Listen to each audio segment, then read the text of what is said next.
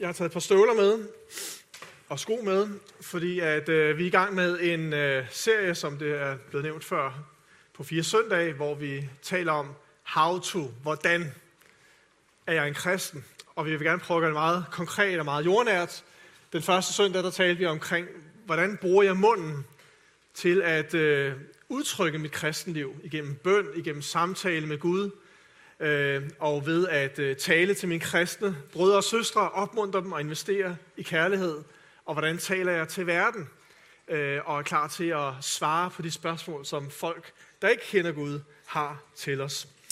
Sidste søndag der talte Simon Jakobsen omkring hjertet, hvordan vi skal leve ud fra hjertet, leve et autentisk kristenliv, der kommer fra hjertet af, og hvordan vi øh, lader alt i vores liv med Jesus udspringe fra vores hjerte. I dag skal vi se på, hvordan bruger jeg fødderne. Hvor mange herinde har fødder her i dag? Godt, så øh, jeg skal lige se på, at det var relevant. Det vil sige, dig som har fødder, det er et budskab til dig, og det er et budskab til mig. Hvordan kan vi bruge fødderne i vores kristenliv? Jeg øh, læste for nyligt en øh, artikel øh, i Kristi Dagblad om en øh, bog, der er blevet skrevet, der hedder Gå tur. Og her der øh, forfatteren, at det er så vigtigt at gå ture, fordi det er godt for ånd, sjæl og læme. Øh, det er vigtigt at gå en tur, siger hun, fordi at vi bliver mere afstresset af det. I stedet for, at vi skal motionere i fitnesscenteret 3-4 gange om ugen, og vi kan have så travlt med mange andre ting. Så det der, når du kommer ud og går en tur, så får du motion på en meget afstressende og afslappende måde. Og når vi går tur, så er det ligesom, at hele vores system og tanker og følelser får lov til bare at øh, flyde frit, og der sker en eller anden form for udrensning og bearbejdelse af det, som foregår inden i os. Også når du, når du vælger at gå en tur sammen med andre mennesker, så er det også som om samtalen den øh, flyder endnu nemmere, fordi man ligesom kan fokusere mere på, øh, hvad det er, man har på hjerte. En af kirkens tidligere præster, Gustav Sørensen, han praktiserede at gå en tur hver morgen, og øh, startede dagen med at bede til Gud på hans gåture. Og når han så mødte ind der klokken 8 om morgenen, så var han klar til dagen, både fysisk og åndeligt. Og øh, derfor så, det her med at gå en tur, det er altså rigtig vigtigt for os. Både i vores ånd, vores sjæl og vores læme, der kan det gøre godt. Det er sundt at bruge fødderne. Bag ved mig, der har jeg et øh, billede fra Bornholm, hvor jeg var på øh, ferie med min familie i efteråret. Og øh, der gik vi sådan en fantastisk gåtur, en to-tre timer, øh, hvor vi bare kunne nyde den fantastiske natur.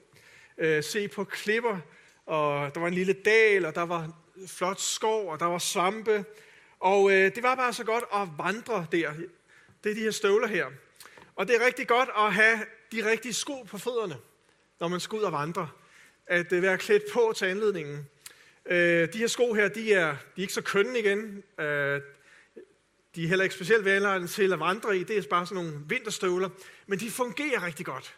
De er varme, de er tørre, og øh, de sidder godt på min fod. Og det er en størrelse 45. Yes, nej, 46 endda. Wow. Og øh, så er der plads til et par sokker. Og det virker bare for mig. Det er vigtigt at have de rigtige sko på.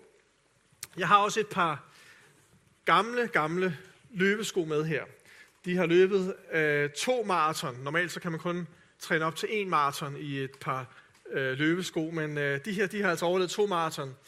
Øh, og har været til velsignelse for mig på den måde. Jeg har også øh, haft med på mange rejser, fordi i mit arbejde som højskolelærer, der har jeg haft fornøjelsen af at rejse rigtig mange steder hen i verden. Og så har jeg haft skoene her med til at tage nogle løbeture ud og udforske, hvor det nu er, jeg er henne i verden. Men de har også haft den funktion, at jeg har været steder, hvor at, øh, vi har skulle række ud til hjemløse, til narkomaner og til mennesker, som boede i forfærdelige vilkår. Og øh, der er det også vigtigt at have nogle sko på, som er lukkede, fordi så kan du få infektioner og komme til at træde i, i, i sprøjter, simpelthen, der bliver brugt til, øh, til øh, narkotika. Det er et gammelt ord, nu kan jeg ikke huske, hvad det hedder øh, i moderne, på moderne dansk. Men altså, det er vigtigt at have sko på til anledningen i vores liv. Og på samme måde gælder det det kristne liv. Det er vigtigt at have de rigtige sko på fødderne. Hvis vi skal bruge fødderne i vores åndelige liv, så skal skoene også være de rette.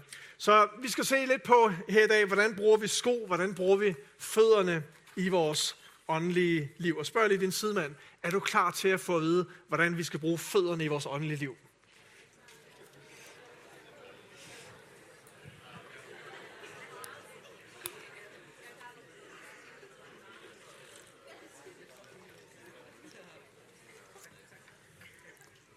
Lad os øh, prøve at øh, læse et par skrifter her omkring, hvad Bibelen siger omkring, hvordan vi bruger fødderne i det åndelige liv. For det første så står der 5. Mosebog, at I skal vandre af den vej, Herren jeres Gud har befalet jer, for at I må leve, og det må gå jer godt, og I må få et langt liv. I skal vandre. Som en kristen, der skal vi vandre. Og når vi vandrer ad Guds veje, så øh, står der faktisk et fantastisk løfte her. Så vil det gå det godt. Du må få et langt liv. Livet er ikke en forbandelse. Livet er ikke en lang prøvelse, men livet er en gave fra Gud, som vi skal leves. Og hvis vi bare formår at vandre inden for det, som er Guds rammer og Guds vej og vilje for vores liv, så vil han velsigne os og lade ting lykkes for os. Så står der også videre i salme 1, lykke den, som ikke vandrer efter ugudeliges råd, og som ikke går på synders vej. Så der er altså nogle rammer for, hvordan vi skal vandre. Vi skal vandre af Guds vej. Vi skal ikke gå på den syndige vej. Vi skal ikke gå på egoismens vej. Vi skal ikke gå på selvtilstrækkelighedens vej. Og der, hvor vi ødelægger ting, som Gud han har skabt til at være til velsignelse, men vandre af Guds vej, så vil vi være lykkelige. Og videre salme 32.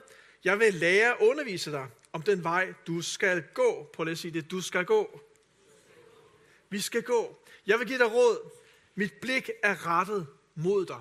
Når du går i hverdagen, om det er fysisk eller billedligt talt, og du går på Guds vej, Gud skal nok hjælpe dig også til at ramme plet. Nogle gange så ved vi ikke, hvad vej vi skal, vel? Så er vi et spørgsmålstegn, men Gud han vil lære os og undervise os og vejlede os ved sin ånd, så vi kan gå på hans vej. Videre står der i Romerbrevet, vi bliver altså begravet sammen med ham ved dåben til døden, for at også vi, sådan som Kristus blev oprejst fra de døde ved faderens herlighed, skal leve et nyt liv. Det her ord, der bliver brugt mange steder i det nye testamente, hvor der står leve, det er det samme ord for vandre. På græsk peri, pateo. Det er ikke så vigtigt. Men det betyder at vandre. Leve og vandre i bibelsk forstand er det samme. Når vi vandrer, når vi lever på Guds vej, så øh, oplever vi Guds nye liv komme til udtryk. Og det er opstandelseslivet, det er Kristuslivet. Vi oplever, når vi kommer til Jesus, så bliver vores gamle menneske begravet i dåben, og vi opstår til et nyt liv sammen med Kristus. Og det liv, som Kristus lever med øh, åndeligt liv, og med tro og med styrke, det samme liv kan du og jeg få lov til at vandre i og leve, når vi lever det nye liv sammen med Kristus. Og hvordan kan vi gøre det til sidst? Ifølge Galaterbrevet står der, lever vi i ånden, skal vi også hvad? Vandre i ånden. Så der er altså ligesom to niveauer. Vi kan leve i ånden, vi kan blive frelst, vi kan blive født på ny, vi kan begynde vores tro på Jesus. Men det, det stopper ikke der. Det er kun starten.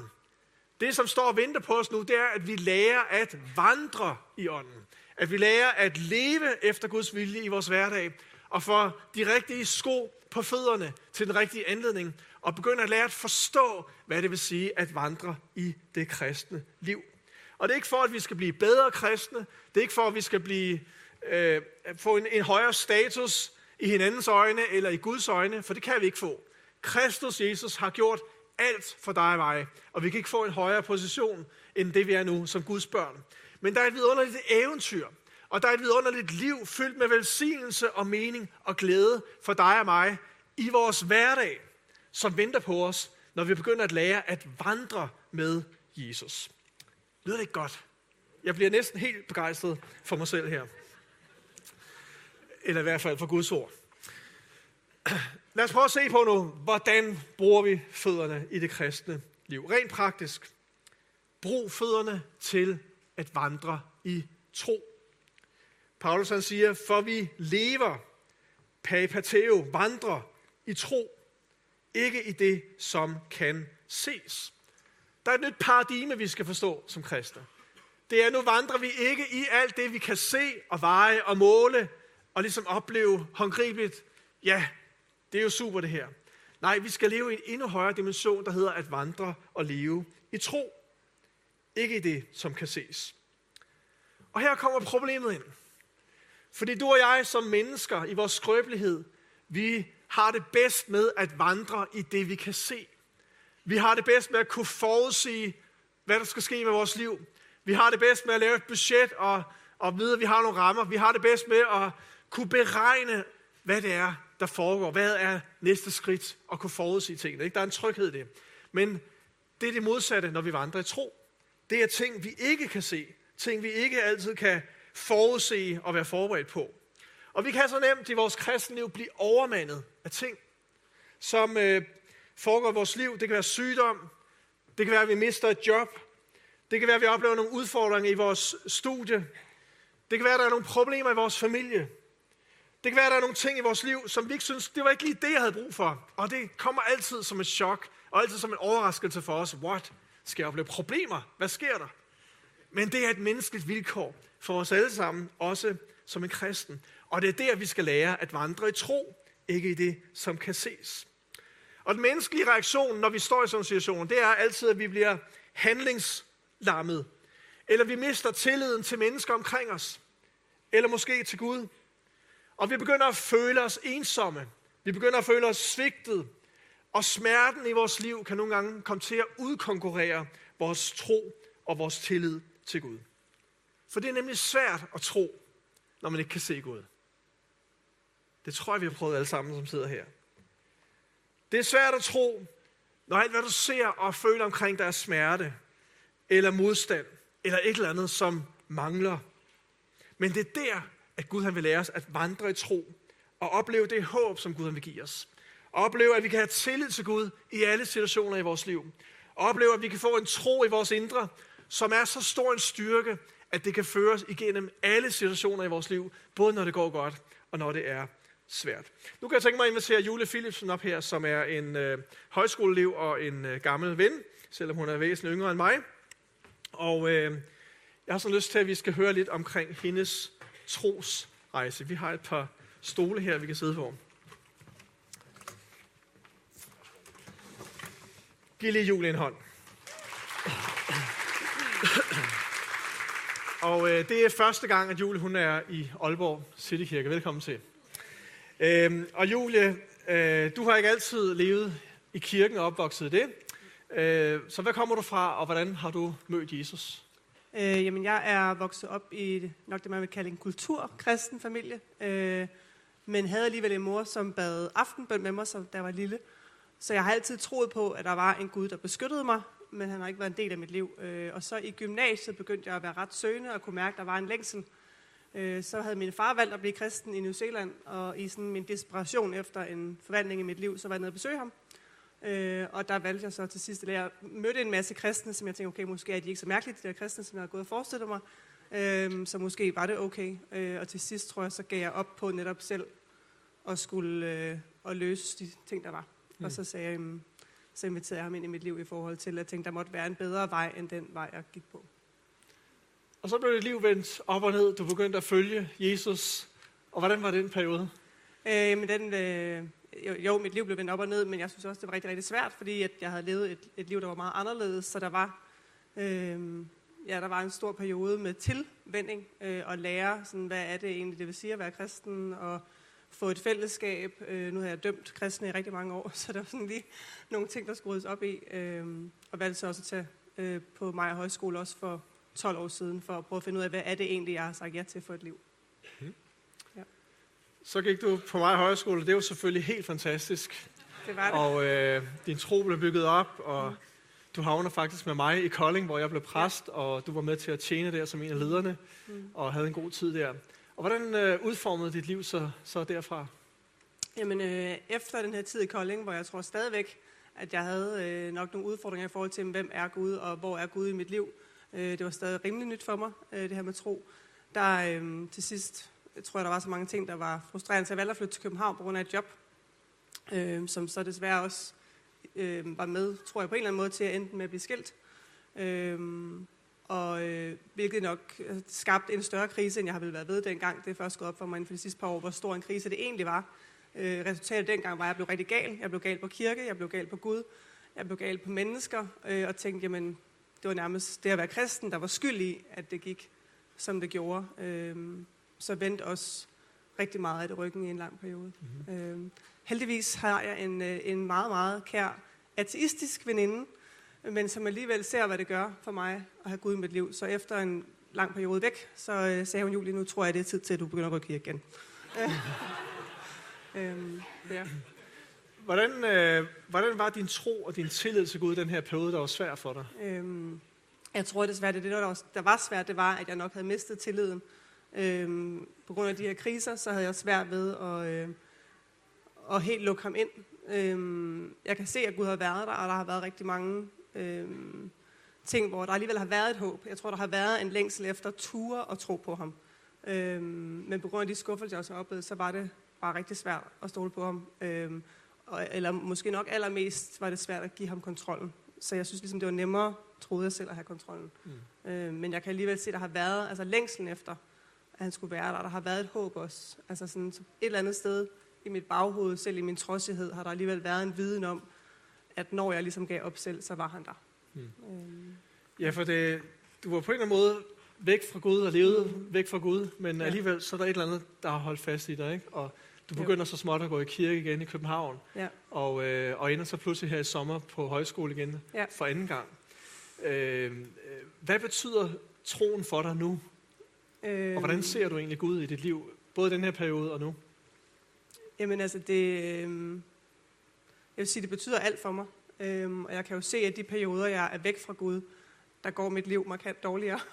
øhm, eller mit følelsesliv i hvert fald. Øhm, så der er bare en helt anden... Jeg synes ikke, der er ro nødvendigvis. Så der er en, der, der, en, der sagde til mig for nylig, der, mellem, når du beder om ro, så giver Gud dig situationer, hvor du kan lære ro. Øh, det er ikke nødvendigvis, at han bare udglatter det. Men jeg kan, se, altså jeg kan se en mening med de ting, han arbejder med. Jeg kan se, at der er et håb i, at, at de ting, jeg går igennem, er fordi han ønsker at, at udvikle mig og gøre mig klar til det, han har i fremtiden. Øhm, så der er, en, der er en langt større tillid en, øhm, og en langt større villighed til at være sårbar og, og også bede om hjælp. Jeg tror tidligere har jeg selv vil klare det hele. Øh, der har jeg ligesom lært at kunne række ud både til Gud og til, øh, og til mennesker og også at bede om hjælp, når jeg har det svært. Mm. Så, ja, så der er en, øh, en langt større tillid og en langt større håb øh, mm. i det. Altså, ja, jeg vil ikke ønske at leve mit liv uden ham. Mm. Tak skal du have, Julie. Når jeg hæver dig herop, så er det netop fordi, at jeg kan se, at troen har været der mm. igennem dit liv, både der, hvor det, man overhovedet ikke har kunnet se Gud, og så også øh, der, hvor man kan se Gud. Mm. Og øh, jeg ved, du kommer til at fuldføre løbet. Så vi giver Julie en stor hånd her.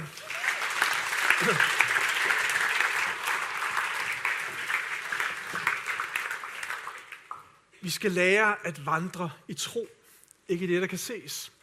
Og øh, det kræver allermest, når vi er i sådan en periode i vores liv, som Julie hun beskriver her, hvor at Gud kan føles langt væk, og, og nogle af de ting, man troede skulle gå på en måde, det udarter sig på en anden måde. Sådan er det for os alle sammen på forskellige måder. Men vi skal lære at bruge fødderne til at vandre i tro, og ikke i det, som vi kan ses. Og Bibelen siger, at tro det er fast tillid til det, der håbes på. Overbevisning om ting, der ikke kan ses. Det er det, der hedder tro. Det er det, jeg vil opmuntre dig med her i dag. Uanset hvilken situation du står i.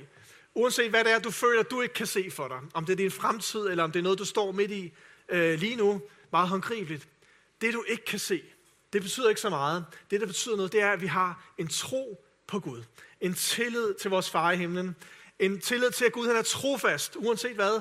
Og når du kommer til at se tilbage på et langt liv, så vil du se, at igennem alle perioder i dit liv, så har Gud været trofast, når vi vælger at vandre i tro og ikke i det, som kan ses. Bibelen siger, at det hver sted, jeres fod betræder, det giver til jer. Det er det, der er vigtigt. Bliv ved med at gå. Bliv ved med at snøre skoene på og vandre på Guds vej. Og så vil Gud give dig det land, du skal indtage. Det land, som du ikke kan se nu i dit liv. Gud han vil give dig det på en eller anden måde. Jeg snakker ikke om, at nu kan du blive rig, og du skal aldrig mere være syg og alt det her.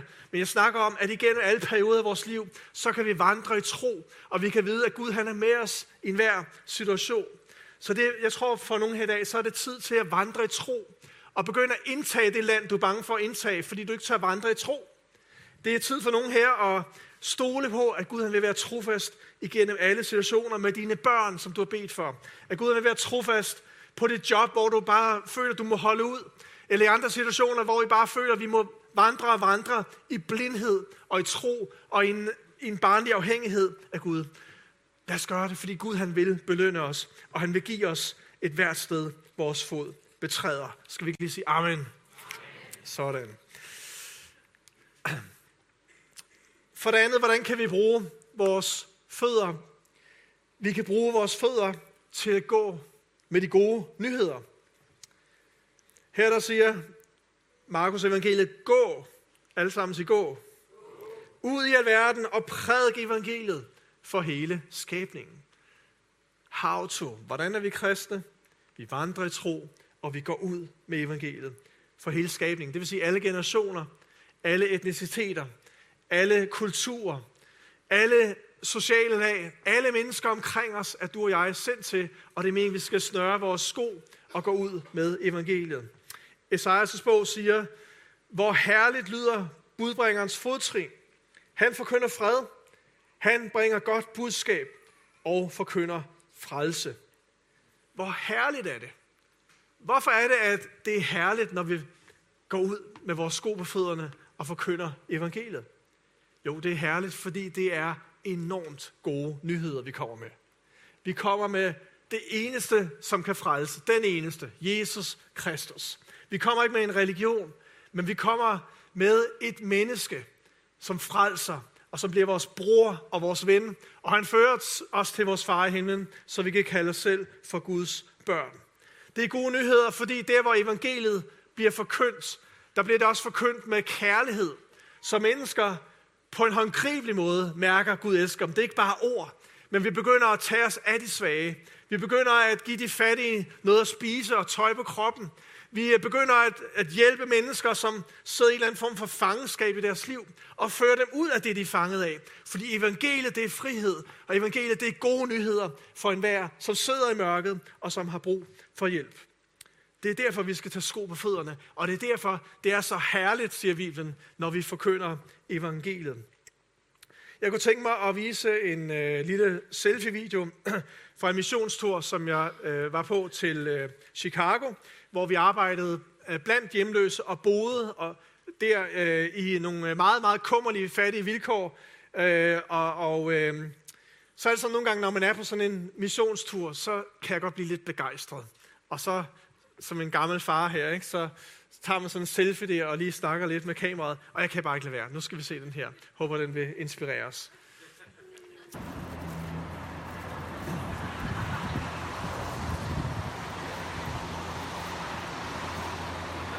Ja, når man går på Chicagos gader på 12. dag, så begynder det hele at blive lidt mere rutine. Og øh, tænker på, at mission, det handler ikke om at tage en fed selfie og få støvet sin dårlige samvittighed af. Mission, det er rutine, det er hårdt arbejde, det er ud af sin komfortzone. Det, som vi også har oplevet her i Chicago, det er betydningen af inkarnation, hvor vi har spist med hjemløse og fattige og boet under ikke særlig gode forhold. Øh, og det er grænseoverskridende i starten, men så vender man sig egentlig til det. Og vi bliver mindet om, at inkarnation, det betyder, at Jesus han blev kød, han blev menneske. Og han forlod sin komfort og kom til jorden og blev ligesom os, spiste, sov og levede sammen med os.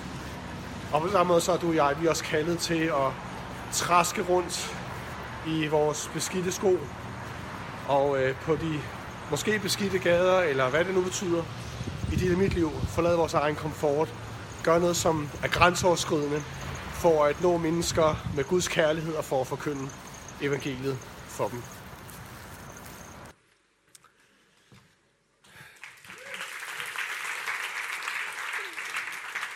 Det er, det er de her sko her, vi taler om, og øh, de er ved at være godt slidte. Men jeg har svært ved at smide dem ud, fordi de minder mig om, at jeg har været nogle steder, hvor det har været en fornøjelse at være de, de her gode nyheders fodtrin.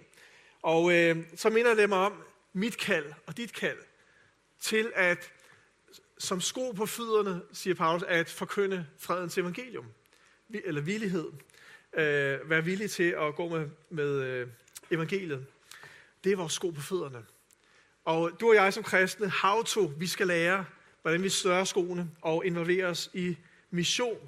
Men nu er det jo sådan, at altså, hvem kunne ikke tænke sig, jeg er i hvert fald frisk på den, hvis, vi, hvis Dan S. Jacobi han spørger, hvem vil med på en missionstur i næste uge til Hawaii? Skøn strand, der er varmt, korte bukser, korte ærmer, og så videre, ikke også? Dan S. Jacobi, jeg er klar til en missionstur. Og, og, og det, der kan være fantastisk ved at tage på en missionstur langt væk, det kan være, at man får lov til at se en anden kultur, øh, spise noget andet mad måske, og, og, og tingene lidt billigere måske, og det var dejligt at komme væk hjemmefra. Men det er ikke sådan, det er meningen, mission skal være. Mission, ægte mission, det handler om at gøre som Jesus, der forlod den, det bedste hotel i himlen, og så kommer han ned til jorden til os, til en skraldespand, fyldt med ondskab og ting, der er så langt væk fra Guds tanke. Og der, der blev han menneske. Det er inkarnation. Og det er den slags mission, du og jeg er kaldet til. Det er hverdagens mission. Det er der, hvor du skal hen i morgen, eller når du forlader denne kirke i eftermiddag. Når vi alle sammen går ud i dag, så forlader vi kirken for at gå ud på missionsmarken. Og der i din trivielle hverdag og min rutinemæssige hverdag, der ikke er så eksotisk altid, og der er fyldt med hårdt arbejde, der er fyldt med komplekse ting, det er der, vi er på ægte mission for Jesus. Jesus han brugte tre år på alt det sjove. Har du tænkt på det? I tre år, der gik han rundt og helbredte det syge. Han opvagte de døde. Han holdt enormt underholdende prædikner og samlede tusindvis af mennesker til at lytte til sig. Og så finalen. Han bliver lagt i graven. Efter tre dage, så opstår han igen. Sikkert et show, ikke? Det er da eksotisk. Måske lige bortset fra korsfæstelsen, øh, kunne han nok godt have undværet. Men du ved, han brugte tre år på at være frelser, så at sige. Men i 30 år, der hører vi ikke så meget om Jesus. I 30 år, der gjorde han det, som du og jeg gør. Vokser op i en familie. Han tager en uddannelse. Han går i lære som tømrer. Han passer sit arbejde. Og han er bare almindelig menneske. Dog uden synd. Fyldt med kærlighed, er jeg sikker på. Fredfyldt. Fyldt med selvkontrol. Jeg er sikker på, at mennesker, som kendte ham, både hans kammerater, når de spillede fodbold, eller hvad de lavede, så han forstod, hvordan man skulle opføre sig ordentligt og værdigt over for hinanden. Når han øh, arbejdede med noget træ, og han fik en splint i fingrene eller eller andet, så vidste han, hvordan man skulle tale pænt. Og han vidste altid, hvordan man skulle være et godt vidnesbyrd for andre, fordi sådan var han bare. Det var ægte for ham, fordi han var fuldkommen.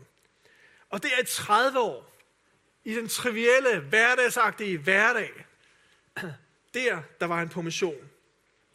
Og, og jeg tror, vi kan lære noget af det billede. Gud han har kaldet os til hverdagen.